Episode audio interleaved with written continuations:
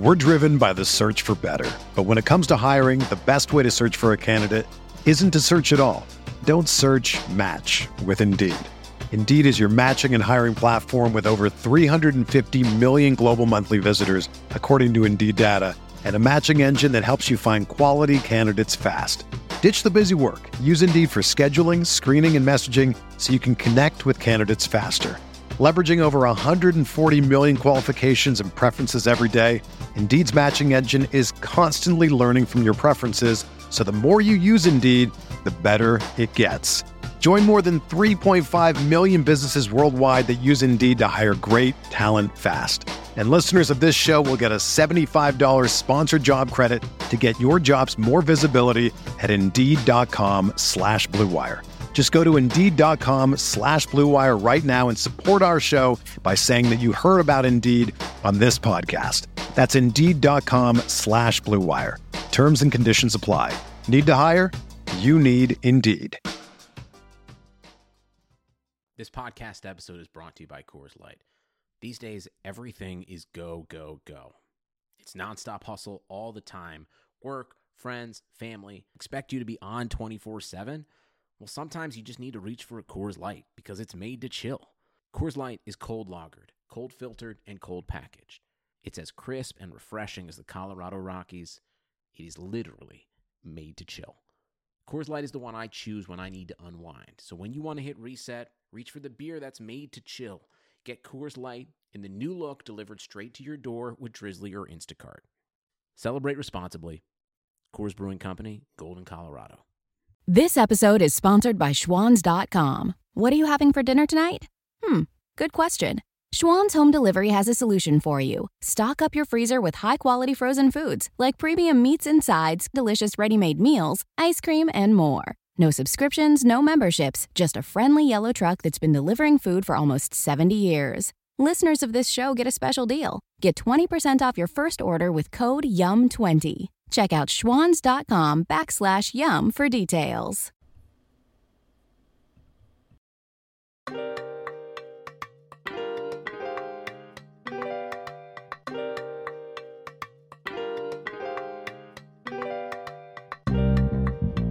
I went in there, I about threw up. All right, have a little bit more uh, social awareness. That's to take a piss, don't take a shit in the porta potties. All right.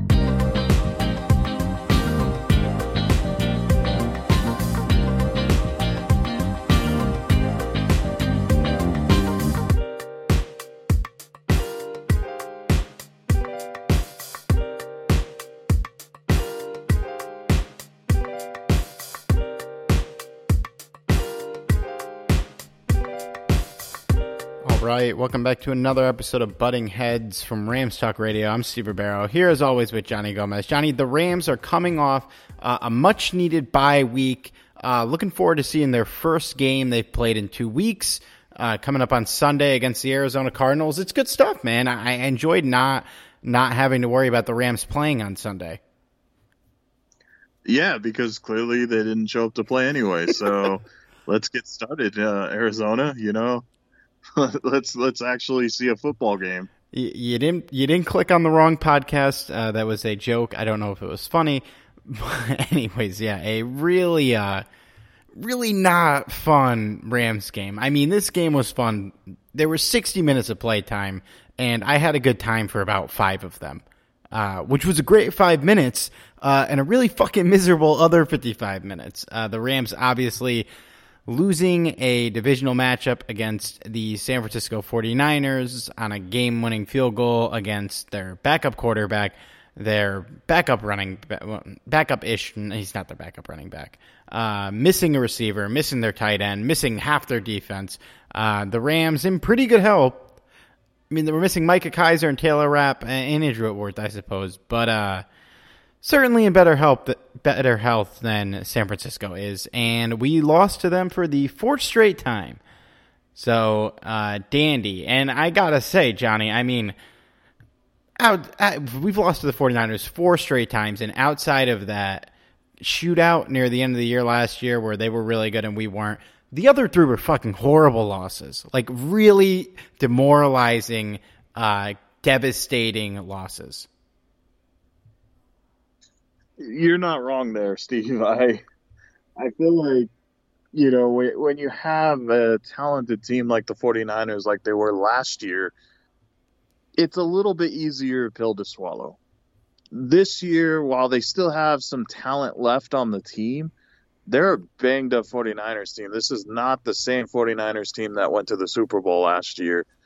And it, it just shows in their record and everything. Now, that's not to say that they can't play the Rams tough because, you know, no no matter what, I feel like division rivals will always play each other tough, and this is no different. But I think the more demoralizing aspect of this game is that the Rams literally gave this game away, and we'll get into that a little bit later. But it, you couldn't have the the 49ers couldn't have asked for a better Christmas present, and uh, Christmas came early for them. yeah, and and look, I mean it it is divisional games. Uh, the 49ers they while they're missing a lot of guys, they still have some guys, but like like come on man like do you think in 2012 when we beat the 49ers uh, with sam bradford that they were coming on to the podcast to their 49ers podcast or talk radio whatever it is uh, a team that wants to be in the super bowl losing to a team that will not be might not be in the playoffs uh, i doubt they were coming out of their podcast being like well it's a divisional game no big deal like it's yes divisional games are weird and funky stuff happens but like if in obviously big picture, the Rams are seven and four. They're going to be in the playoffs. Anything can happen in the playoffs. But like, this is not a loss that we should be sitting here thinking like, oh well, like it's just a divisional game. It's no big deal.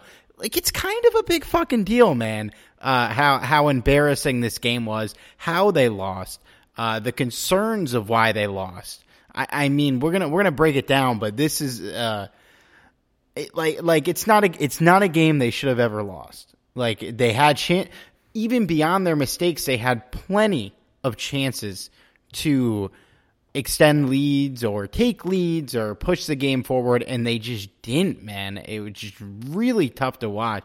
It's not like the Miami game where it's like well, they had four turnovers. Miami didn't really turn the ball over. Like, it is what it is. Like, my, in that game, Miami scored all of their points pretty much off turnovers. The 49ers scored once off of the Rams' four turnovers in this game, and it was a pick six. It was obviously a huge, uh, consequential consequential play, but it's not like the Miami game where Goff turned the ball over. They had it at the one yard line. They scored like every time. Almost all their points came off turnovers in that game. One of their 23 points in this game came off of turnovers. So, like, when that happens, when your offense turns the ball over and your defense actually answers the call right away and either gets another turnover to get you the ball back or makes the stops, um, it's, yeah, the turnovers mattered, but it's still, given the full story of this game, not a game the Rams should have ever lost. And they did. The funny thing is, when you go back and you look at this game, the Rams lost in so many multiple ways. Like, yes, turnovers were a huge factor. Well, actually, no, I take that back.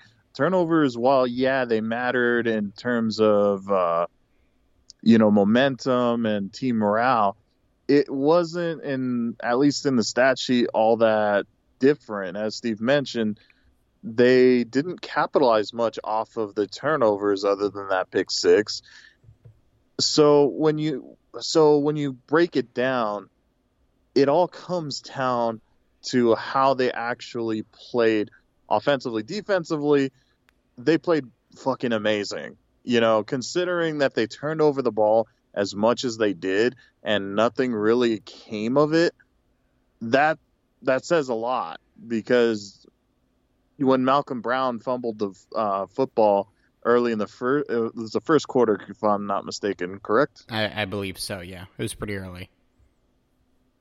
Yeah. So when he fumbled in the first uh, first quarter, first first not that could have easily first drive of the game, he fumbled. Ah, well, there you go. First drive of the game. Uh, that could have been devastating. They could have scored right then and there. Uh, ended up getting an interception of their own, and you know it's like the turnover never happened. So it's not necessarily the turnovers that decided this game. What decided this game was how handled their um how they handled their possessions. So, Steve, do you happen to know out of the 10 possessions that the Rams had in this game, how many of them were three and outs? Oh, that I actually don't know. I, I saw a stat that we punted on, I think, seven of the 10 possessions. I would mm-hmm. imagine like five of them at least were three and outs. That's correct. The wow. 50%.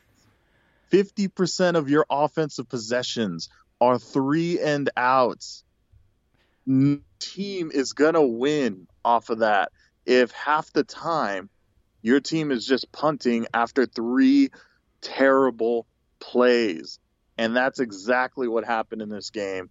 And one of the main reasons why they lost this football game, which oddly enough, they still barely lost by three points. And that, that makes it like the biggest kick to the nuts that you can get. And, and that's what sucks, man. It's like, there are there are games often where you lose by three points and it's like, well, you know what, man? Like it was like look at the Buffalo game. I mean, we shouldn't have lost that game because we shouldn't have been that horrible in the first half.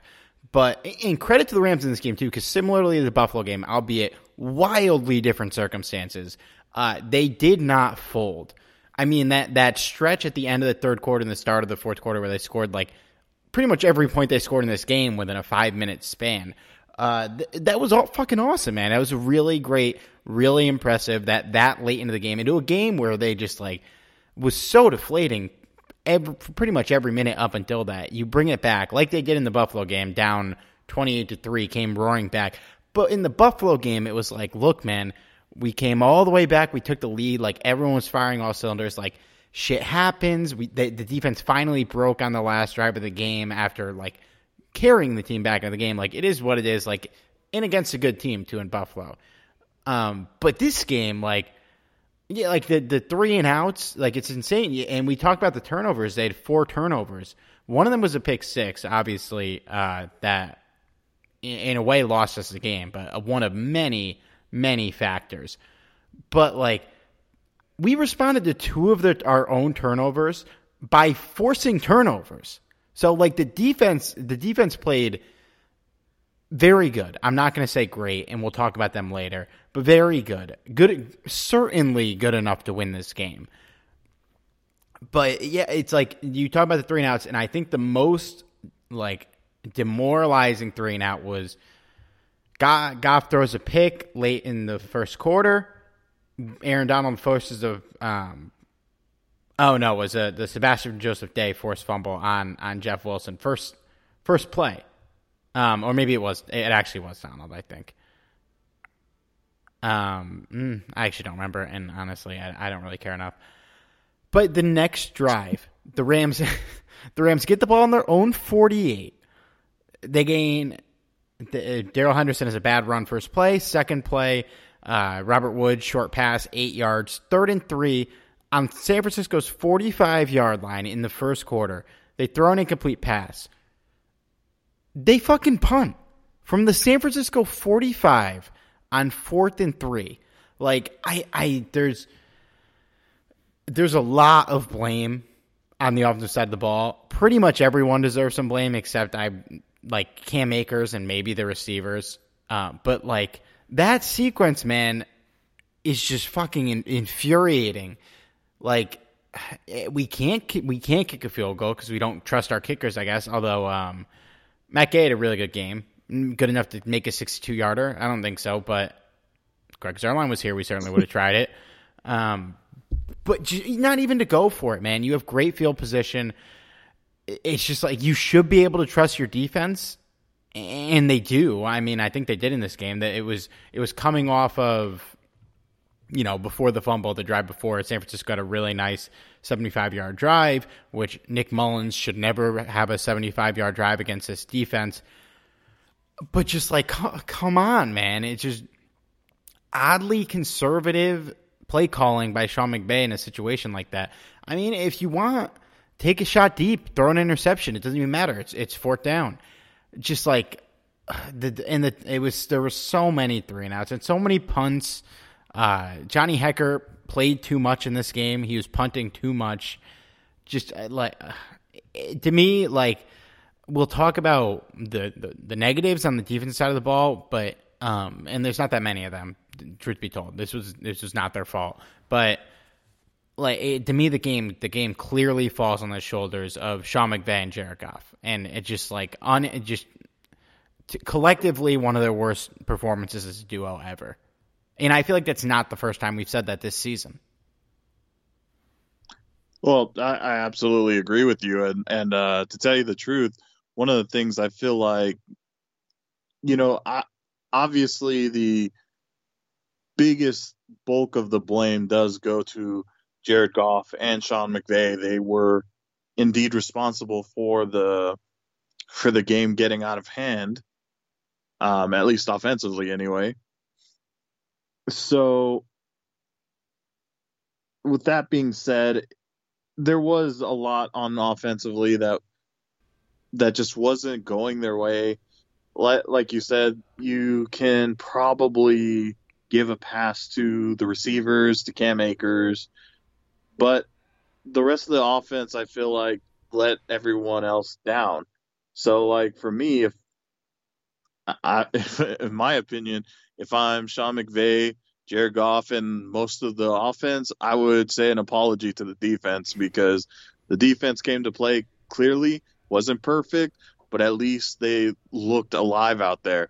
The offense didn't seem like it had a pulse, and that was the biggest issue of this game. So I, I really hope that there was an apology there because the defense really did show up. Yeah, and and I will say this: um, the defense on the plus side, they they really, really in a big way stepped up after every just blunder offensively from the offense. Um, but that that being said, man, uh, Nick Mullens had a 77 QB rating, threw for 252 yards. I mean, like a lot of that was just on little Deebo Samuel dumps, but not perfect, man. Against this offense, you you should be playing a little better. That your offense should be playing way better. So, like again, not blaming the defense, but for what you expect, um, it is disappoint. It's it's much more disappointing to see Nick Mullens drive down the field for a game winning field goal in this game than it was to see Josh Allen and the Buffalo Bills offense drive down the field on a game losing drive.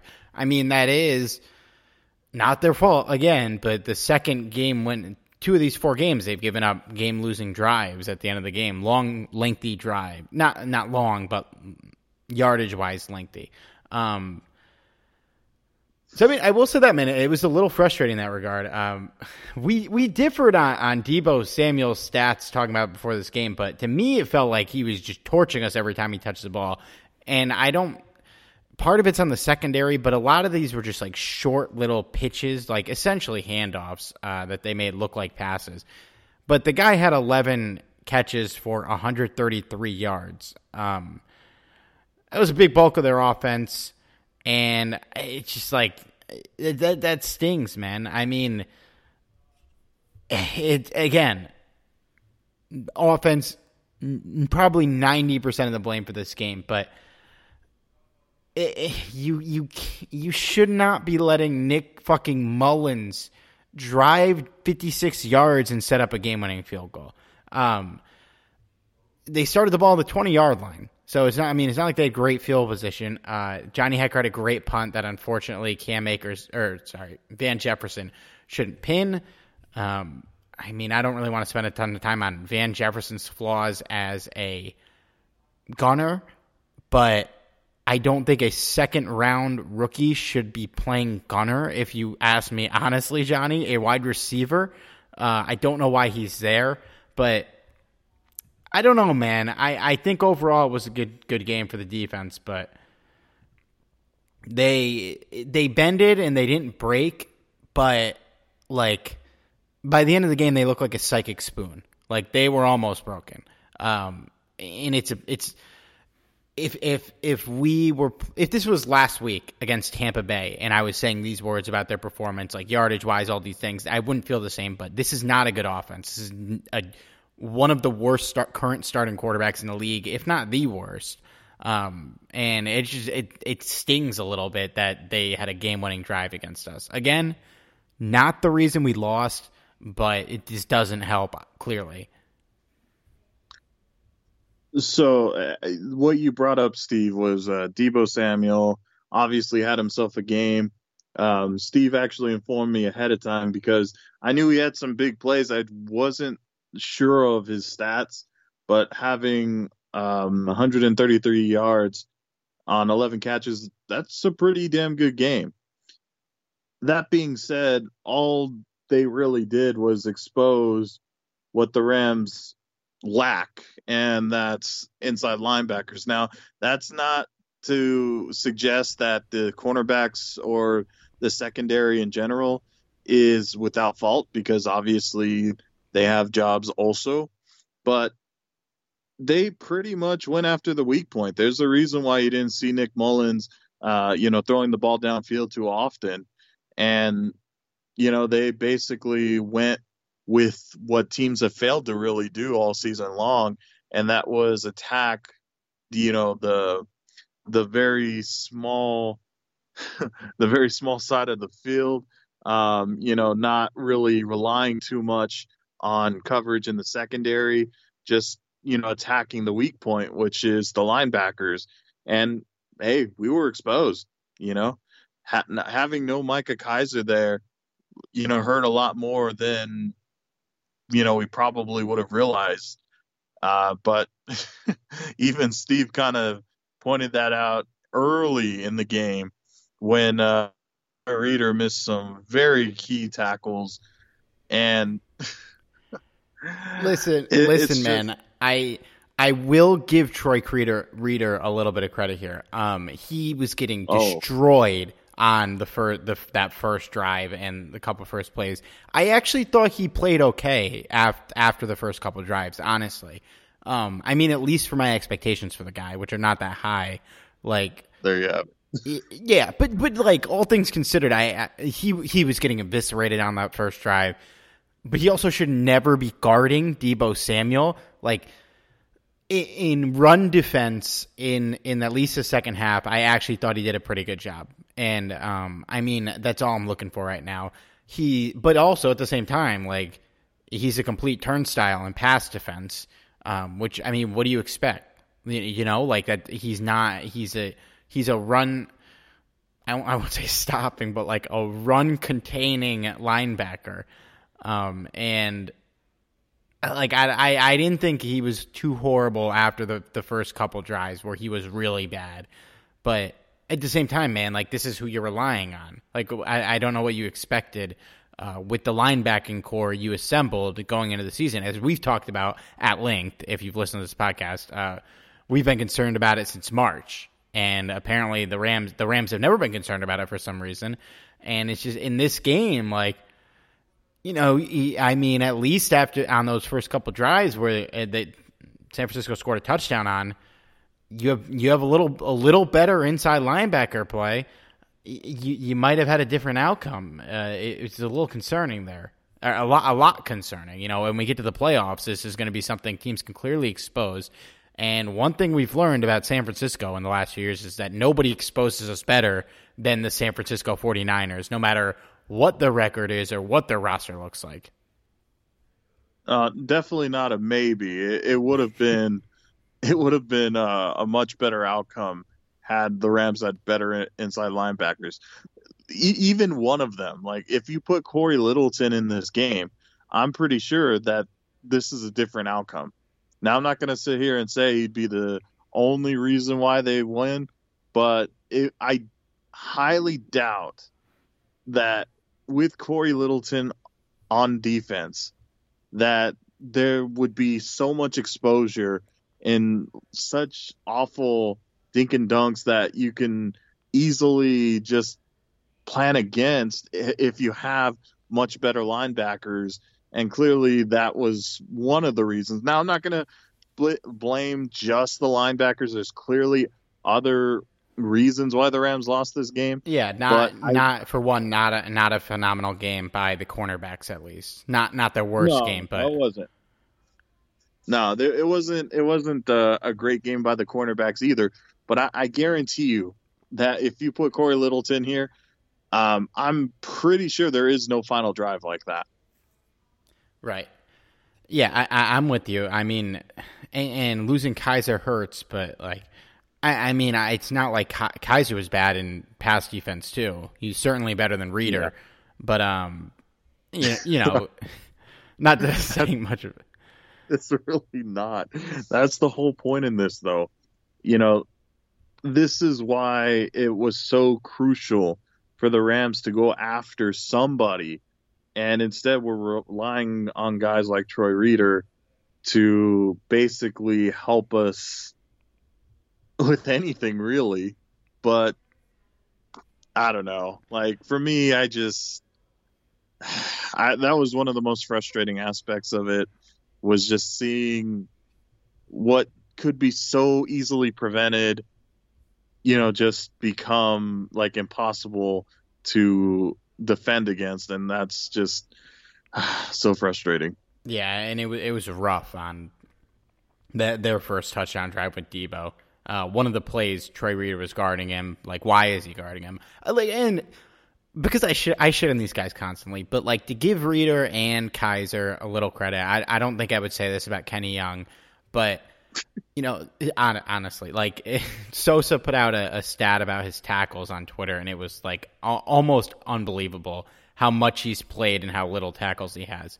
But Reeder and Kiser, like they're, I feel like they give hundred percent every single play they're on the field. They're they're they're going after the ball. Uh, whether I don't know, they're not making every tackle, but like they're at least there, and I'll give them credit for that at least. You know, there are athletes in the NFL that get to the NFL or like other sports too, and aren't giving hundred percent on every play um, because they probably feel like they're better than their roles. And I will give those two guys credit; like they try. Uh, they're just not good at pass coverage at all, and it's something that's gonna that's been exposed and will continue to be exposed. Unfortunately, we have no no options. We have no other options because we don't have inside linebackers on the fucking team by design. They didn't keep any. Uh, I mean, who who's the next man up if uh, if one of these guys gets hurt? Is it someone on the practice squad? Uh, unless they shift over Justin Hollins to inside linebacker. Yeah, and that that is probably what they would do. But I mean, they even acquired like they acquired him, and we were like, oh, they think he could play inside linebacker. And then Brandon Staley was like, yeah, we really like him at outside linebacker. It was like, oh, great, another li- guy who's not an inside linebacker. Yeah. All right. I mean, yeah, I all all things considered, like if we if we get beat in the playoffs, I'm not going to blame it on the deep. I don't think it'll be the defense's fault, but there are Nope. flaws. That being said, before we get to the offense, hell of a game by John Johnson. Another great game by Aaron Donald. Uh, the the studs are stepping up and and, and playing well. Um, Ramsey was hurt. Uh, probably Darious Williams' worst game of the year, but not like you know, nothing to feel crazy about. Jordan Fuller had an interception. So uh, guys are showing up. It's just we know the holes, and teams will be able to exploit them. Yeah, Aaron Donald continues to be Aaron Donald, and man, I, I, I made the comment to a couple of my family members when we were watching the game that Aaron Donald looks like he's pissed off out there, and I, I don't blame him because, uh, you know, I, I feel like he did step up quite a bit for for the entire team and just to sit there and only lose after having an amazing performance like that, I'd be pretty pissed off myself. No, no doubt, and and yeah, he is he has every right to be pissed off. He uh, he he, he played out of his mind. Troy Reeder had 15 tackles in this game. Interesting. That, that's a lot of tackles. I want to see um how many. Let me let me pull this up real quick as I'm looking. Kenny Kenny Young played 33 snaps. Um, he's an inside linebacker. Inside linebackers get a lot of tackles, like I said. Uh, Troy Reeder had 15 total tackles, 12 solo. Guess how many tackles Kenny Young had in 33 snaps? I'm gonna say four. One. One tackle. Jeez, I, I thought I was being, I, I thought I was being kind of mean by saying one, four tackles. Holy shit, one tackle. That says a lot. I will. uh I want to see. I want to see quick if if uh, I can pull up this this stat because uh, it it was fucking preposterous, and I and it's not going to tell this whole story. Like he's playing a different role than uh than Troy Reeder for sure, but um yeah, he's he's been bad. He he's been really bad. Um, I'll, I'll find it before the end of the show we we can't we can't move on from this game without give give throwing more shit at Jared Goff. Man, he was fucking awful. Uh, he deserves to be raked over the coals for this one. Um, so like if if I proposed to you this, Johnny, I mean uh, this is true. The Rams are fourth in the NFL in takeaways. They have 18 takeaways. Their turnover differential is minus one. They have a negative turnover differential, and they are fourth in the NFL in in takeaways. The three teams ahead of them, Miami has a plus six turnover differential. Tampa Bay is a plus four. Pittsburgh is a plus twelve. The next uh, one, two, three, four, five, six, seven, eight, nine. The next nine teams below us in takeaways also have positive turnover differentials. Like that is fucking outrageous, man. Like it's outrageous. They have 18 takeaways but 19 giveaways and for total for a minus one turnover differential. 10 interceptions, those are all obviously Jared Goff. Nine fumbles, those are not all Jared Goff, but a hefty amount of them are. Um, and I know turnovers are not the whole story, but uh, you get rid of the three turnovers he had in this game, and he still played really bad. Uh, you take, let's hypothetically take away those three passes. He went 19 to 28 for 198 yards. That's 6.4 yards per um, per completion, I think. Oh, sorry. He actually only had uh, two interceptions. I forgot about the fumble. So, I mean, his QBR was 10, which, which is so bad. Uh, for reference, Nick Mullens, who did not play a good game either, had a 45.8 QBR. Uh, and Jared Goff was a 10.1. I would imagine that's one of the lowest QBRs of his career.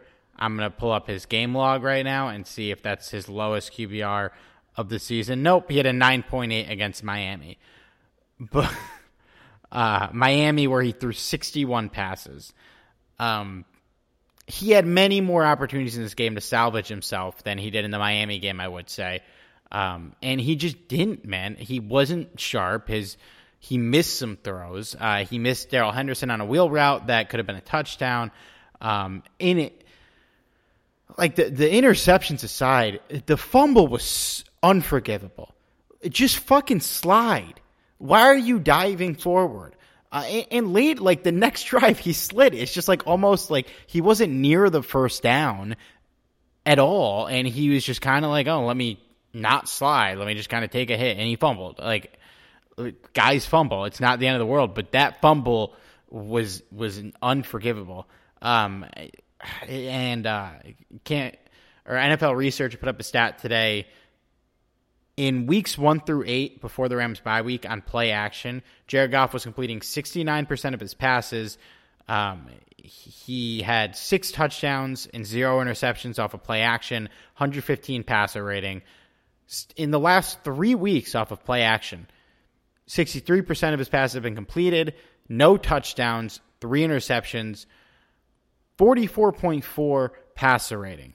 Uh, the Rams early on in the season, they were rolling, uh, or at least the first four weeks, he rolled out 28% of time on play action passes.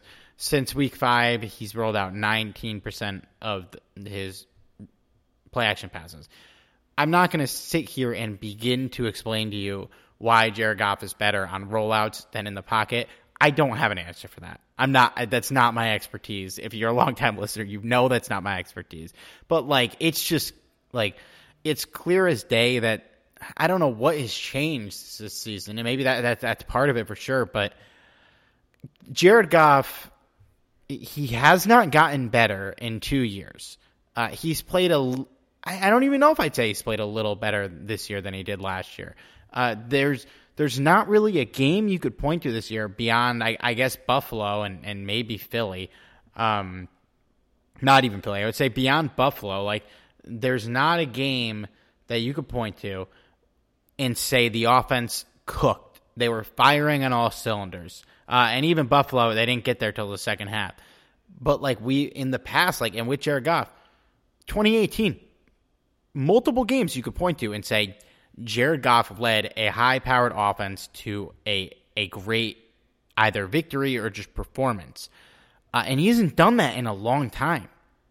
And it's it's sad, man, and it's when when things are going like the system quarterback stuff is coming up a lot now and it's looking more and more like it could be true. Like when things are going well Jared Goff plays well. And he's part of the reason why they're going well when he plays well. But like when push comes to shove when uh, the defense kind of figures you out a little, they're not adjusting. They're making bad reads. They're making he's making bad passes, and um, like some stuff have changed from 2018. The offensive line is a little worse. At least in the game where Andrew Whitworth was playing, I don't think it was drastically worse enough this season. Maybe it was last season to like account for that big of a drop in just performance. Uh, I don't think not having Todd Gurley is what it's accounting for that. It could be, you know, maybe this, maybe he was better than than we gave him credit for, and we gave him a lot of credit during those seasons. But it, this was just, he was fucking terrible, man. It was just an awful game, uh, and Sean McVay deserves slack for his coaching decisions. Obviously, the last drive where he threw the ball five times in a row and punted uh, was inexplicable. His timeout usage in this game not great, especially on that last San Francisco drive. Although it wouldn't have ended up, it wouldn't have mattered. Uh, his timeout usage there, but uh, man, Goff deserves to be dragged for this, and I, am glad he is getting dragged by Rams fans. Oh, it's definitely well deserved. I, I, I don't think there's any any uh, one out there that can sit there and say that Goff deserves, you know, um, Goff deserves to uh, have a pass in this game because that, I mean, hey, he didn't pass in the the actual game, so he doesn't deserve a pass right now.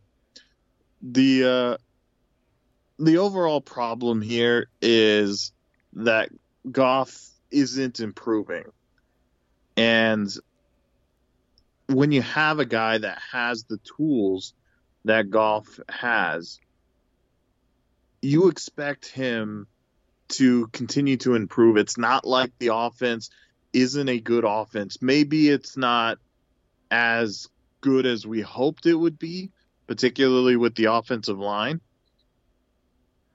But despite all of that, it's good enough to the point where Goff should be able to have himself at least a decent season and so far, you could make the argument that he might even be worse than last season. He didn't start off that way. Um, you know, the for the season, he he wasn't that bad, but as the season continues to progress, he continues to decline. And it's not going to get any easier. You know, we have a really tough Arizona Cardinals uh, defense coming up. They're they're quick defense as well. I'm sure they're taking a look at the 49ers uh, victory and looking to challenge Jared Goff as much as possible. I certainly would look to exploit Jared Goff even more because clearly he has become one of the weakest points of this offense. And that's not good considering that he was supposed to be a franchise quarterback. You know, there was so much investment in this quarterback, and for him to just continuously make poor decisions. And I think that's the biggest thing for everyone here. It's one thing where you have um, unfortunate interceptions because hey, sometimes there are just really talented defend uh, defensive players out there, but not once in this game could you actually sit there and say that the defense really took Goff out of his element, you know, because he was never really in it. He he was essentially the biggest problem because of his poor decision making. All all he had to do was like you said, instead of diving for what purpose I'm still not sure of, he could have slid. He could have avoided a turnover. Maybe even, you know, extended the drive. You never know. Instead of throwing a shit pass to Richard Sherman, you know, there's. Yeah, man. Uh, that one was brutal. I, I, I almost forgot about that one. Oh, my God. If Richard Sherman had never had an easier interception in his career, it, it was, I mean, you sit there and you see a Richard Sherman interception and you assume, oh, it's just, you know, Richard Sherman have being the excellent cornerback he had that that he's been his throughout his career. That wasn't the case. It was just a terrible fucking pass. And for that reason, it's become the most frustrating aspect of dealing with Jared Goff because I don't see him getting any better and we still have him locked in for at what at least three more years, right? I, th- I think so. Yeah, I don't think they can get out of his contract until 2022. I think I saw. I I don't take that to the bank. I'm pretty sure that's what I saw the other day. I I mean, yeah, man, he's you know you have your frustrations with Sean McVay, but um, you know, win loss record for a coach I think speaks more volumes than any other player position uh, anything like that. And and he's he's won a lot of games, man. Uh, one thing the Rams used to never do is win the games that they're supposed to win. And uh, outside of like games like this, the Rams usually do win those games under Sean McVay. But yeah, in like you're right, it, Jared Goff started the year great through his first seven games of the year. 12 touchdowns, four interceptions. He had two fumbles, but he didn't lose either of them. Uh, ran for two touchdowns as well, completed 67% of his passes, um, passer rating of 102 in those games. Then you look at you look at the last four games. He, I said passer rating of 102. His passer rating in these games has been 79.7%. Four touchdowns, six interceptions, 10 total turnovers in the last four games. And keep in mind that he didn't have a turnover against Seattle. So Okay, uh, sorry, he had one. I lied. Um, he had three turnovers this game, two against Tampa Bay, a turnover against Seattle, and four turnovers against Miami, which obviously, like you know, like that, that was something else. Just yeah, man, he's not getting better, which is which is really the biggest concern. He's he, you're right. He might be playing worse than last year. I and at least it's a little recency bias because of the last four games, but um, the same problems that we had in the last year are coming back up hard in these last four games. And like, I, I don't know. Like, he's our guy. He's going to be our guy. I don't know if you should bench him. I know some people were calling to bench him in that game. Uh, it's just, I don't think John Wolford's better. But like, even if you have all this money in him, man, they they got to bring in some competition for him next year if this doesn't get better this year. You you have to. Like you you have to uh, because this is unacceptable. I I kind of like John Wolford though. He's not the worst. like I mean, I don't know. We haven't really seen anything. Um, he certainly played better or, in preseasons than Sean Mannion did, uh, my guy there. But or Blake. Yeah, but I mean, Blake Bortles at least like you know he's proven something. Although I don't, he's he's not the answer either. Um, yes. I mean, like, hey, AFC, former AFC Championship quarterback Blake Bortles. Uh, oh wow. Steve, there is one silver lining in this game, though. I hope you're going to say, "I'll go for it."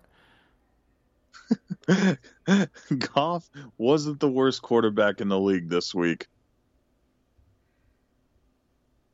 Who? who Do you oh, know Car- who was? Car- Carson Wentz.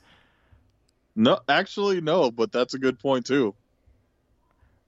Uh, who? Who am I missing? Kyler. Uh, no, but also that's another bad. good point. We'll Kyle. get to Kyler later. who, who am I missing? Oh, Derek Kendall Derek Carr. Hinton. Oh, Kendall Hinton. Jesus, there's a lot of bad fucking Hinton, quarterbacks you know? this week. you, you know the the world famous Kendall Hinton, the one that was a wide receiver on a practice squad before he actually became a quarterback. God, can I just say, man, like, and I, I talked about this earlier in the season, like, the fact that the NFL's plan to handle COVID was just hoping there were no problems is the most, uh, in what has been one of the craziest years ever, is one of the fucking craziest things that we've seen all year. Like, how do you not have a single contingency plan? Like uh, the two games that got postponed, they lucked out with the Tennessee game that like the stars aligned with bye weeks, and um, the the next one they they maneuvered like I feel like they maneuvered like eight games around the schedule when uh, the New England game got postponed. But like, what the fuck are they doing this week, dude? The game, I guess today is the day the podcast is coming out. Uh, when the Ravens are playing at 12:40 West Coast time against the Steelers, that game should not be being played this week. Like there should be a contingency plan where they could be like, "Okay, well this is insane. We can't play this game." And probably the same thing should happen with the Denver game, which they just let happen. I think because Denver sucks and they're like, "Well, I guess it doesn't matter." Like like you're going to tell me, man, if uh if that happened like what what was what would what was the biggest matchup this week? Um, besides the Baltimore game. Like I'm I'm trying to look. Like you're gonna tell me if like Tennessee Indy probably. Yeah, I guess that would be the Yeah, here you go. If if the entire Chiefs quarterback room got had a COVID scare, no fucking shot they play, dude. No shot that they're like, oh, well, we're gonna have Sammy Watkins play quarterback against Tom Brady. No shot Oh, that yeah. happens. Absolutely no way. Like, like, That like would- that's not so- crazy to say, right? Well, it's better than Kendall Hinton. Yeah, but I think it like I think Den- like Denver has every right to be mad because like there's no way if that was um, another game that that would be happening. And honestly, if it was the other way around and Taysom Hill and Jameis Winston had a COVID scare, I don't know if they would have played the game. I think they were just like Denver's going to lose anyways. Uh, who fucking cares if Jeff Rypien or whatever his fucking name is is uh, is not playing? like and, and just I can't believe they're actually playing this Ravens game tomorrow. I mean, I know like like it's it's probably safe to play, but they just keep push like the fact that they didn't cancel it when they had a legitimate outbreak like, is is fucking wild. How is there no contingent? How did they not have a plan for any of this? Well, they got lucky so far, so I think they assumed, well, maybe our luck will continue, and unfortunately, it hasn't. Yeah, it's but, but like they shouldn't like there should have been a plan before the season started. Like they should have expected games to get fucked up. Um, I mean the hope like like I think the way th- this thing is going like this is almost as good as you could have hoped for as far as like a lack of outbreaks. We've had two real outbreaks among teams. Uh so like there should have been a plan for this. I, I I truly don't I don't understand how there's no plan. Um anyways, we are not a, a COVID or she, NFL Shield podcast here. Um before we move on from San Francisco, big shout out to Matt Gay, man. That's all I got. It feels great. He can kick, he can make field goals. I love it. He makes extra points. He makes extra points. You're not sweating when he lines up to kick. Um, it, it feels great. Great job by him. Uh, one of the MVPs of this game. I do because I feel like it's very on brand for this podcast. We have to talk about Deebo, Deebo Samuel's Aaron Donald tweet. So for those out of the loop, um, I think, and Johnny, correct me if I'm wrong because I don't have this all down to a science here. Aaron Donald said he didn't know who Deebo Samuel is, right? And Deebo's kind of been he he's trolled him twice this year. This week, after they won the game, uh, he tweeted the clip, the one of my favorite gifs ever of Aaron Donald just slamming his helmet against the 49ers four years ago with two crying emojis. A lot of like people on Rand's Twitter like got pissed off about this. They're like, "What a clown!" Like blah blah blah. Like he shouldn't be doing this. Like I don't know. Like they're taking it really personally. Like for me, Johnny, if like hypothetically, like if Richard Sherman said this about I don't know Darrell Henderson, and then Darrell Henderson ran for 150 yards and like tweeted a picture of Richard Sherman getting dunked on or something, and I, we'd be cracking up. We would love it. It would be like a five minute topic on the podcast how much we love Darrell Henderson. Uh, I know Deebo's not on our team, but he had 130 yards. They won the game. I respect the shit out of his pettiness here. Uh, I love it. I want more of this across the league, if we're being honest. Um, if you can dish it, you got to take it. I don't know if he could take it, but uh, Aaron Donald says something like that, they lose the game. Look, I mean, I'm he's I doubt he's losing sleep over sleep over this tweet uh, more than anything that happened in this game. I thought it was funny.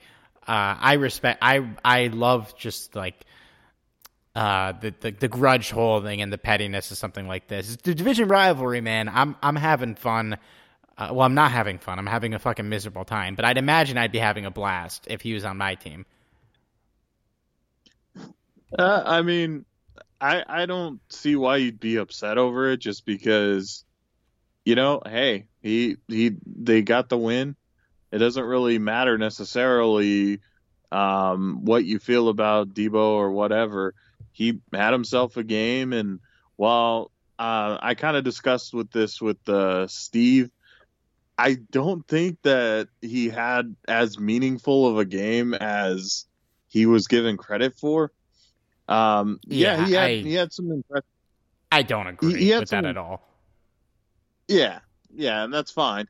He had impressive stats. I'm not going to take that away from him. But what I'm saying is, did it really amount to much? I really don't think it did. Johnny, name name one other player on the San Francisco offense that you thought had a good game. Well, that's my point. That's exactly my point. Is that offensively they didn't really do much. It yeah, was Besides really him. the Rams' poor offense. Well, yeah, that's that's why even he didn't even score a touchdown. he had like now, half their yards. I I'm not taking that away from him. I'm just saying that's how piss poor the Rams offense played. It carried over. I mean, it, would be it'd be different if like Richie James tweeted this, dude. Like Deebo had a day. I feel like anytime he touched the ball, he was gonna he was gonna go far. He, I'm, I'm not denying it. He had a good game. I just don't think it contributed much. But like, but they scored 16 points as an offense. Like he was the only one.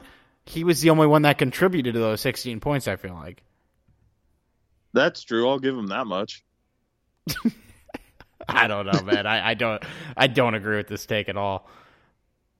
I I don't know. It, it, for me, it just it, it, was really he he had a good game. Um, I still don't think that Aaron Donald, like you said, is going to lose any sleep over it. Um, personally, Deebo, hey, hats off to him. Him and the 49ers won. But uh, yeah, I still don't think it was really, he was one of the main factors. I feel like it was more the Rams were the main factors in this loss. That's basically how I'm viewing it. Uh, yeah, agreed. But like, if you point to the people that won this game for the 49ers on their end, the first person you're going to point to is uh, their defensive coordinator, and the second player you're going to point to is probably Deebo. Jared Goff? I mean, I mean, on their end, I don't know, man. I, I don't agree at all. He had a good the first game. player I'm crediting for the 49ers victory is Jared Goff. oh man. A- anywho, uh, yeah, let let us know on Twitter what your thoughts on the Deebo thing were. I would love to hear them. Uh, at Steve Ribeiro, at Johnny five not six, at Talk Rams. Uh, let's let's talk a little about the Cardinals before we wrap up.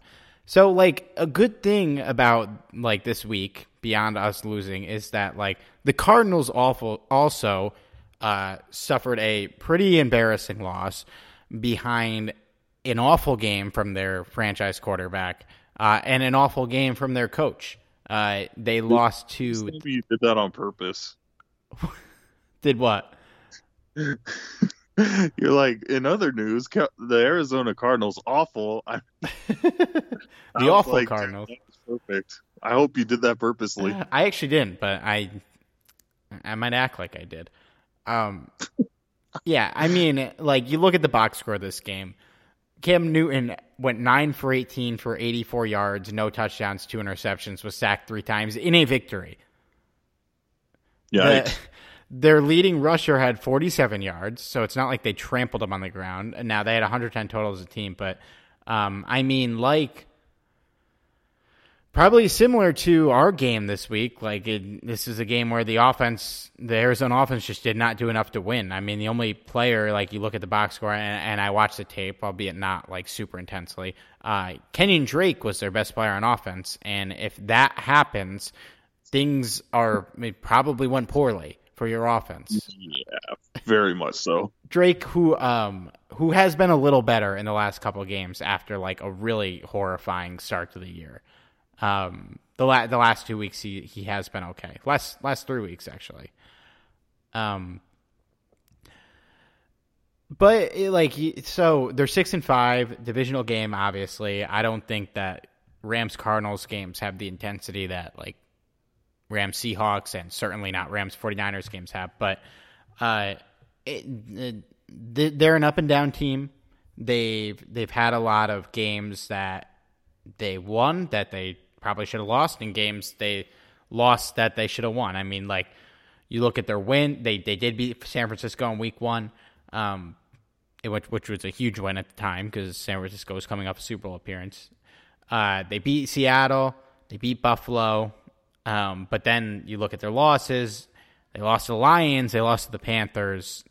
They lost to the, the Patriots this week. Uh, lost to the Dolphins a couple weeks ago. They they are interesting, and I'm curious about this game because it is two teams that have had like like wild shifts in how good they are week to week between the Rams and the Cardinals. Uh, I think Kyler Murray's really good. He didn't look good in this game, um, but I think it's an outlier and not the you know the norm. Offensively, they're second in yards, fourth in rushing. Uh, a lot of that is to Kyler's credit because the running backs are not great. Uh, eighth in points defensively, they're they're middle of the pack. Not not great, not terrible. So I mean, it it's tough to gauge how to feel about this game, man. I mean, the good news, like if they came out and routed the Patriots last week, I might be picking against the Rams this week after what we saw. Uh, I mean, I I I I'm obviously biased because I feel like we pick the Rams 95% of the time. But uh, I, I feel okay going into this game, like as good as I could after this 49ers game. It's the concerns are there, but luckily, at least in this game, like you've got concerns on both teams. Uh, and a lot of the same concern. Well, I, I'm not as concerned about Kyler as I am about Goff, but I mean, coaching wise, uh, a lot of the same concerns. I'll take McVay. That's for sure. Yeah, right? yeah, agreed. It's uh, it's like it's like burying like I think Kyler is a better quarterback than Goff, and I think McVay is a better quarter coach than Kingsbury. Steve, you brought up a good point. It's slightly off topic, but I'm going to say it anyway. You brought up a good point about one very interesting thing. That's who is actually the biggest burning rival of the Arizona Cardinals? I, I, don't, don't, know. I, I thought about that for a second. I'm like, I don't know if they have one. Our our division's weird because like um, they used to be before the Texans joined the league, weren't they? In the for whatever reason, weren't they in the NFC East? Were they really? Um, I'm gonna well, look like this up. The St. Louis Cardinals. Yeah, I, I feel I, this might not be true. Um, Let me look this up, but yeah, I don't know. It's it's weird too because Seattle wasn't always in our. They they joined the they switched conferences. Um, Yeah. they they used to be in the AFC, uh, but like things got real intense real quick between the three of us at least. And Arizona do it to extent, but I don't know. They're eh, you're right. I don't know who their their fiercest rival would be. Might be the Texans now. It, it might be. It, it, I mean, really, it's more so than even the NFC West teams because I, I don't really feel like the Cardinals like I it does not feel like a legitimate rivalry game whenever we play the Cardinals. Now, the Cardinals hasn't haven't been a very good team for a long time. This is a much better Cardinals team than what we are used to seeing. But that being said, you know, it never ever felt like a close rivalry game ever. Well, I think too, which probably has contributed to that. So I was actually right. They were in the NFC East, uh, which is funny because like when realignment happened, um, so basically for those out, of the know, there were three divisions: East, Central, and West. The NFC East was the current NFC East and the Cardinals. They just moved them out. The NFC Central was the current NFC North, and they moved out Tampa Bay. And then the West was Rams, 49ers, Falcons, Saints, Panthers. Obviously, three of those teams just dipped to the NFC South, and then us two stayed. They moved Seattle um, out of the AFC West, which is the current AFC West plus Seattle. So yeah, it's it's weird because I mean, when like it, it, all depends on when teams are good because truthfully, like I, I guess this is probably the closest since the Cardinals joined the division that they we've been talent wise the entire time. Because when they were good, we were bad, and when we were good, they were bad. Um, because they were really good. I mean, they made a Super Bowl since they moved to our division. Uh, That's true. yeah, only division in the NFL uh, since realignment that has sent all four teams to the Super Bowl. I'm just throwing that out there. That is that is a true fact. Um, yeah, so I don't, I don't know. It, it's been weird. I mean, maybe they maybe Seattle feels differently about Arizona. I'd probably say they're their biggest rival in the division, but it, it is weird. Uh, and I mean, because like when when I was a kid and I started following the Rams, I remember I I thought the Saints were our biggest rival. Uh, I know now that it's always been San Francisco, but um, the Saints were good in the early 2000s, and we were good, and we had some intense games when we were in the same division. Oh, I mean, you're not wrong. There was there was a time where the Saints and the Rams were pretty big rivals. And we still fucking hate them, by the way. Yep, yep, we still do. Um, not more than Steve. I mean, Steve's kind of a special case, but um, yeah, the the Saints were a pretty big rival of the Rams. I wouldn't say it was ever bigger than the 49ers rivalry, but it was up there. I I would say at one point it was they were definitely the number two biggest rivals. Uh, I don't know so much anymore, but you could probably make an argument top five rival. Yeah. Um, but yeah, I mean, this game, I I feel as good as I can. Uh, I am interested to see Hopkins and Jalen Ramsey, which is always a a big deal. Uh, it's kind of funny that they're still in the same division, uh, which they obviously used to be in the AFC South. Uh, first game since they played against each other since Ramsey moved to the Rams, and obviously Hopkins moved to the Cardinals. or nothing. Yeah, I'm. Uh, Arizona's defense is is good, but like not good enough to where. I mean, they are good enough to stop this fucking shit show of a Rams offense, but like not good enough to where if the Rams were to rebound, like it could theoretically be in this game. And I'll be honest, Johnny. I don't think the Patriots are good, but if the Rams don't have a good offensive performance in this game, uh, and I will pick the Rams in this game, I think I'm going to pick them like 20, 26 to 17. Uh, I'll take the Rams here. At home, I feel okay. But, like, if the offense shits to bed, there's a 0% chance I would pick them to beat Bill Belichick next week. I don't care if the Patriots' entire quarterback room gets has a COVID scare like Denver did, and they start Julian Edelman, I still think we would lose if the offense has a bad game this week.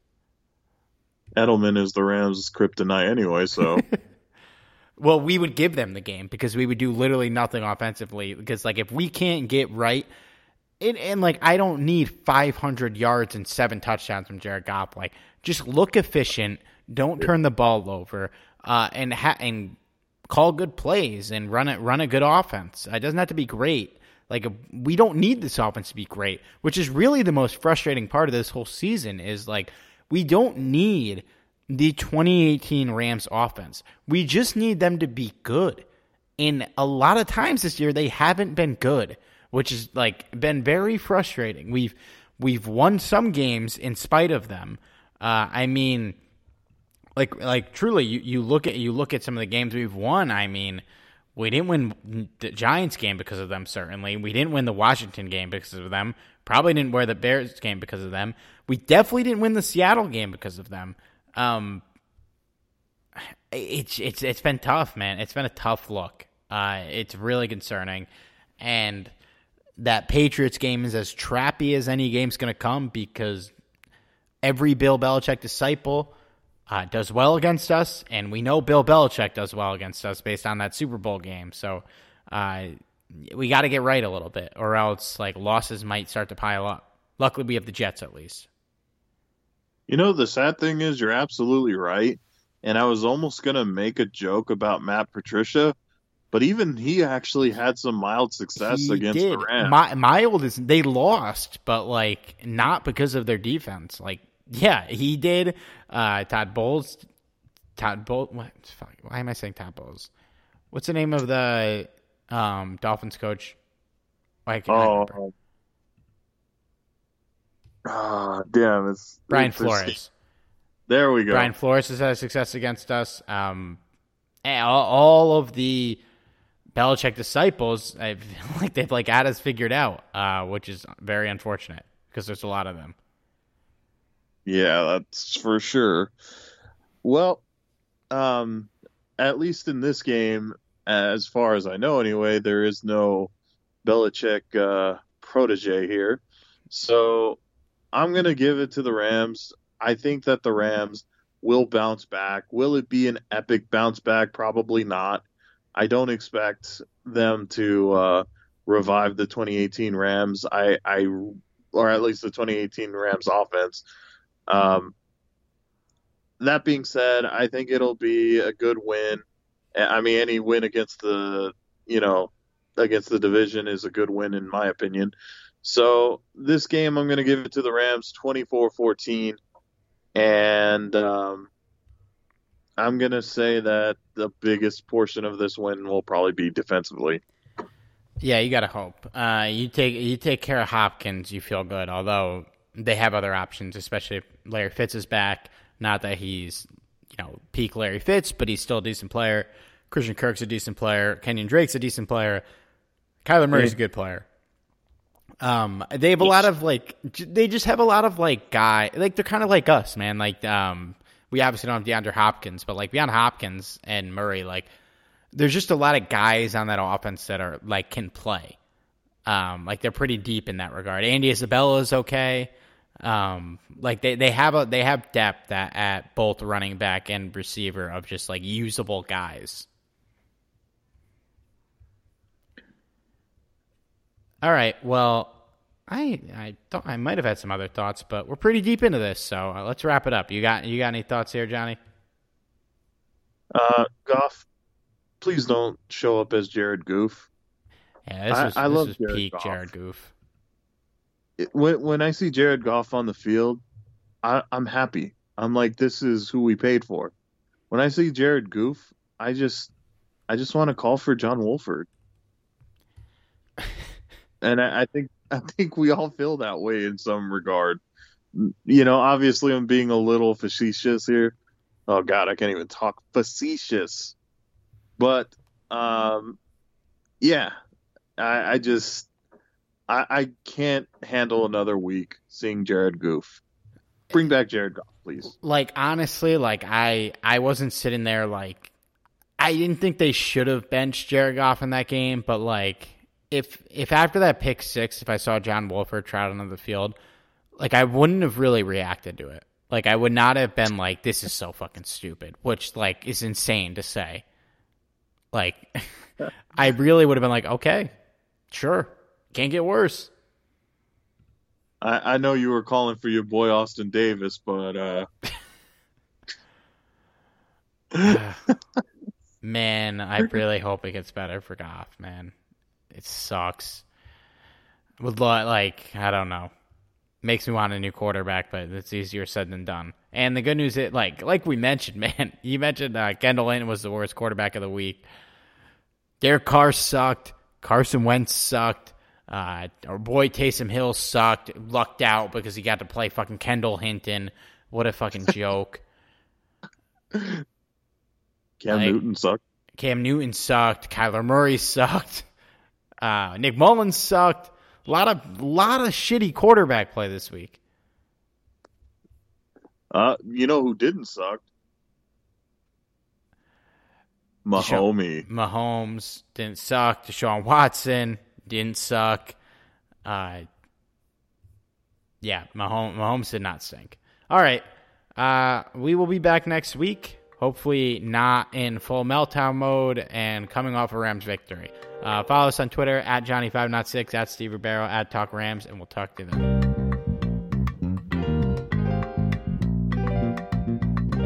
Tell Sean Payton keep talking that. We gonna see him soon. You feel me?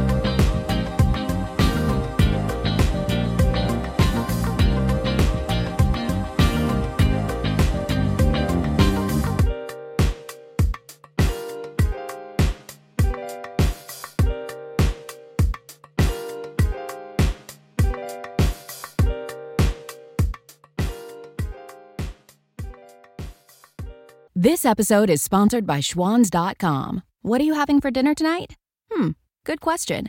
Schwan's Home Delivery has a solution for you. Stock up your freezer with high quality frozen foods like premium meats and sides, delicious ready made meals, ice cream, and more. No subscriptions, no memberships, just a friendly yellow truck that's been delivering food for almost 70 years. Listeners of this show get a special deal. Get 20% off your first order with code YUM20. Check out schwans.com backslash yum for details. You can't control what's outside your home, but you can control what comes in. Because Clorox disinfecting wipes kill 99.9% of viruses and bacteria, including COVID 19 virus, when used as directed on hard, non porous surfaces. So whether it's from dirty doorknobs, dirty shoes, or something else, outside germs won't stand a chance. When it counts, trust Clorox. Kill Pseudomonas, Salmonella, and influenza virus type A2. Kill SARS CoV 2 on hard, non porous surfaces. Use as directed.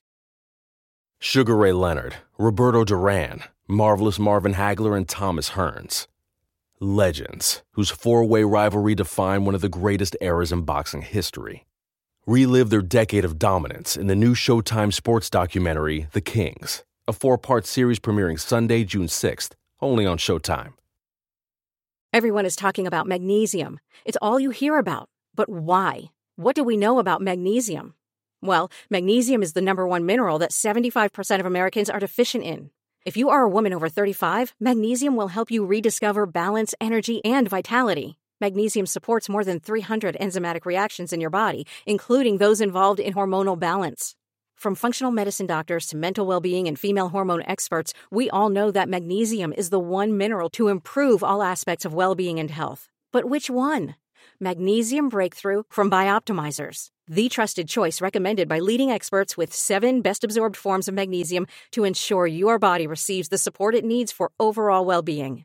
Go to bioptimizers.com slash balance today and use code BALANCE10 for 10% off. Support your journey to wellness at B-I-O-P-T-I-M-I-Z-E-R-S dot com forward slash balance. Magnesium Breakthrough from Bioptimizers, your foundation to optimal health and vitality.